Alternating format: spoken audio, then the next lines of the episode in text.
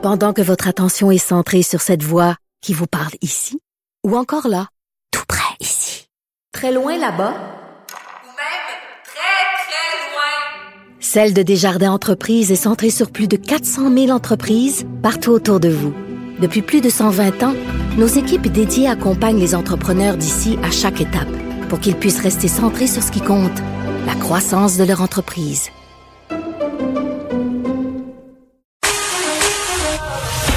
Une question sans réponse n'est pas une réponse. Geneviève Peterson. Cube Radio. Nicole Gibault est avec nous. Nicole, euh, pour Éric Lapointe, on s'en est parlé euh, récemment toutes les deux.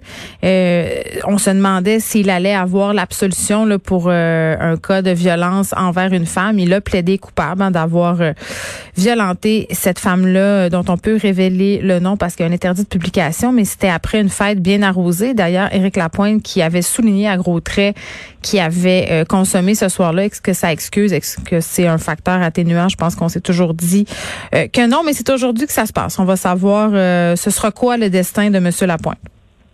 Oui, et euh, quand on s'en était parlé, je me souviens très bien que on a reparlé parce que je pense que c'est une discussion euh, à tous les jours qu'on a sur des recommandations communes. Alors Mhm. finalement, les gens vont, tout le monde comprend maintenant ce que ça veut dire. Alors, et ce l'est, ce l'était effectivement. C'est une recommandation commune. Et le juge a dit, bon, écoutez, moi, je vais prendre le temps d'y penser. On remet les pendules à l'heure euh, pour les pour les auditeurs en disant que le juge est jamais obligé, mais il faut qu'il justifie évidemment sa décision. S'il ne décide pas de l'entériner, pourquoi euh, il ne déciderait pas de l'en- l'entériner? Mais me souviens d'un point. On avait dit, et on n'avait pas cette, cette information-là, que la, couronne, normalement, là, euh, discute avec, c'est pas son client, la victime n'est jamais le client du procureur de la couronne. Il faut vraiment faire attention. Oui. C'est, c'est pas du tout le cas, mais par contre, c'est la, la couronne qui porte le dossier, évidemment. Mais normalement, et c'est toujours le cas, euh, et on n'avait pas rien là-dessus, mais je pense qu'aujourd'hui, on a compris euh, que la couronne aurait discuté. Euh, je dis bien aurait discuté, là. Est-ce que ça a été euh, validé? Mm. J'imagine que c'est le cas, là. On ne ferait pas des déclarations à l'emporte-pièce comme ça. Euh, que la couronne aurait discuté avec euh, euh, la victime, parce Mhm. que c'est une victime, même si elle est démolie, euh, apparemment que les proches auraient dit que cette suggestion n'était pas d'accord. Là, je n'en y comprends rien, là, comment on va exposer le tout, là, Ouais. comment on va le dire.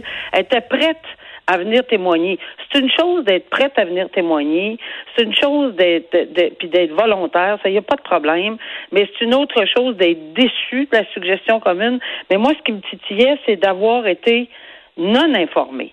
Euh, ça se peut qu'elle, mais c'est toujours la décision de la couronne, euh, Geneviève. Euh, pour les motifs qui appartiennent à la couronne, puis peut-être qu'ils vont expliquer, peut-être, je dis bien, euh, de, de ne pas faire autre chose que cette recommandation-là. Mais c'est une recommandation qui a de la difficulté à passer pour euh, les euh, les cavacs, les calacs, les les, les victimes. Ben oui, Euh, parce que d'un côté les. Ben oui, parce que d'un côté les tribunaux, puis on en parle souvent toi et moi là, ils serrent la vis aux batteurs de femmes là. On le sait là, les juges se font de plus en plus vocaux, euh, les sentences sont de plus en plus euh, exemplaires entre guillemets là. Fait que là d'un côté, on a toute cette démarche là et de l'autre si Éric Lapointe a l'absolution, ben il n'aura pas de casier judiciaire. Il y en aura pas.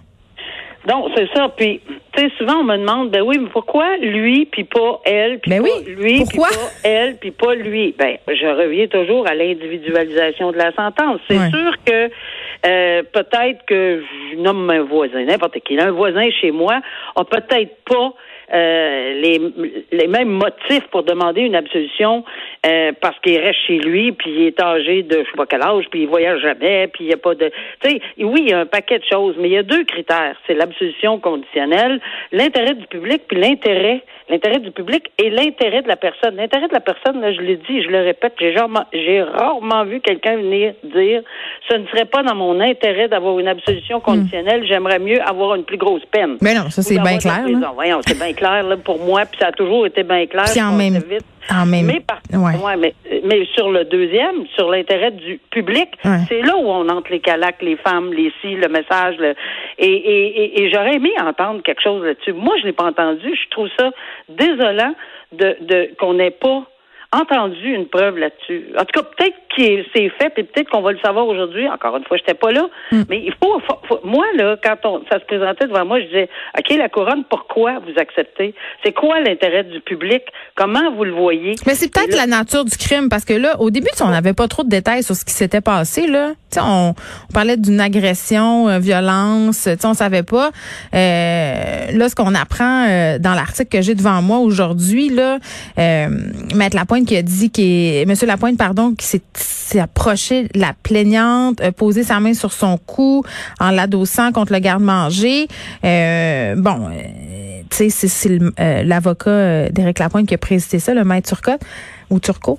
Et voilà, tu sais, c'est, on est devant une agression. C'est une agression, mais peut-être parce que c'est pas une agression si grave. Puis là, je mets des guillemets à grave, là. Tu comprends ce que je veux Non, non, dire? je, suis, je, je comprends très bien et c'est dans le langage juridique, ça. Geneviève, pour les gens qui nous écoutent, là, faut pas, faut pas apprendre.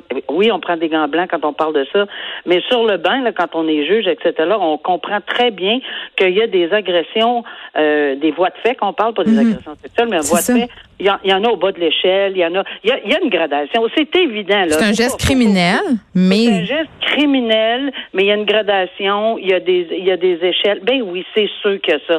Il faut, euh, euh, regarde là, c'est certain que si on se met la tête dans le sable à cet effet-là, bon, on- ça, ça marche pas là. Alors, une, un voie de fait, cracher dans le visage de quelqu'un, c'est un voie de fait. C'est ça. Une fiche note sur le. tu le- mérites-tu un le dossier criminel pour ça?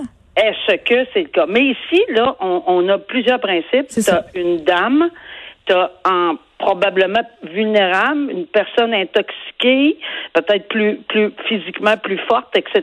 La peur, la terreur, les séquelles. Il y a beaucoup d'autres ingrédients. Mm. C'est pour ça que j'aurais aimé avoir un peu plus de chair sur l'os Ouais. pour expliquer une libération ou une absolution. Puis probablement que je l'accorderais peut-être, peut-être que le juge va l'accorder, mais ça serait intéressant pour la confiance du public. Oui, et pas, de pour tout pas qu'on parte dans des suppositions, justement. Exact. Alors, euh, on verra s'ils vont en parler. Là, je, je serai à l'écoute moi aussi. On va suivre ça. Euh, parlons maintenant, euh, parce que je trouve ça important de le faire là, aux États-Unis euh, quand même. Là, on le sait avec le décès de la juge à la Cour suprême, euh, euh, Ruth Bader Ginsburg. Là, on était dans une course pour nommer une nouvelle personne.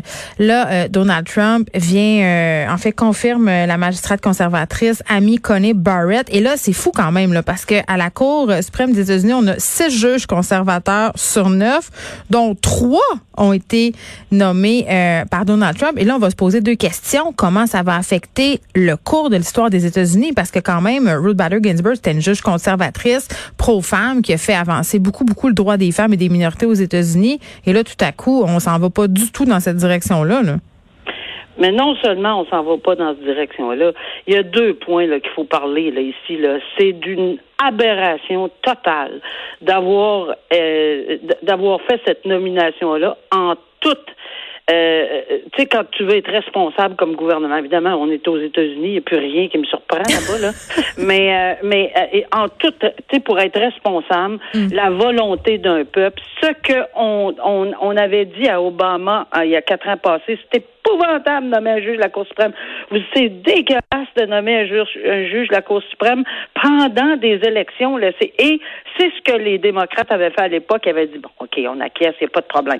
Mais là, ce qui vaut pour Pitou vaut pas pour Minou. Parce que non, ça ne vaut pas pour M. Trump et ses, et ses, et ses gens, pour la simple et bonne raison qu'elle est extrêmement, pas un peu, beaucoup, extrêmement conservatrice. Mais nous l'avons entendu dire, moi, jamais, mais au grand jamais, je mettrai mes intérêts personnels devant euh, devant le droit. Ben là. Alors qu'on a entendu, est-ce que tu te souviens, Geneviève, quand on a entendu le juge Cavana, c'est-tu Oui. Cavana son nom, oui, qui avait témoigné au Sénat, euh, euh, qui avait dit, moi en tout cas, là, c'est épouvantable ce qui arrive, puis les Clinton sont comme ci, puis les Clinton sont comme ça.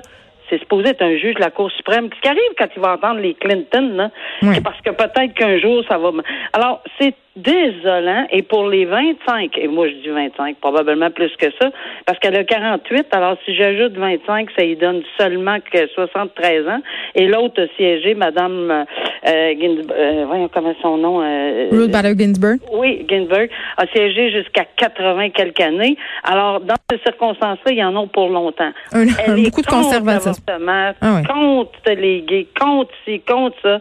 Euh, ça. Ça lui appartient. Mais comment? Et puis, en plus de ça, il va avoir probablement des décisions à prendre au niveau des élections sur la Cour suprême. Mm. Puis là, les mains dans la main, puis les discours, puis les gros sourires. C'est tellement...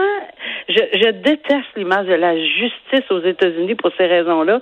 Je trouve ça abominable, ce qu'on n'a pas au Canada. Merci. Ben oui, euh, vraiment. Puis on peut pas comparer là. Ça n'a rien à voir ici le, processus euh, de sélection des juges euh, au Canada. Merci Nicole. On se reparle demain. Merci. Bye bye.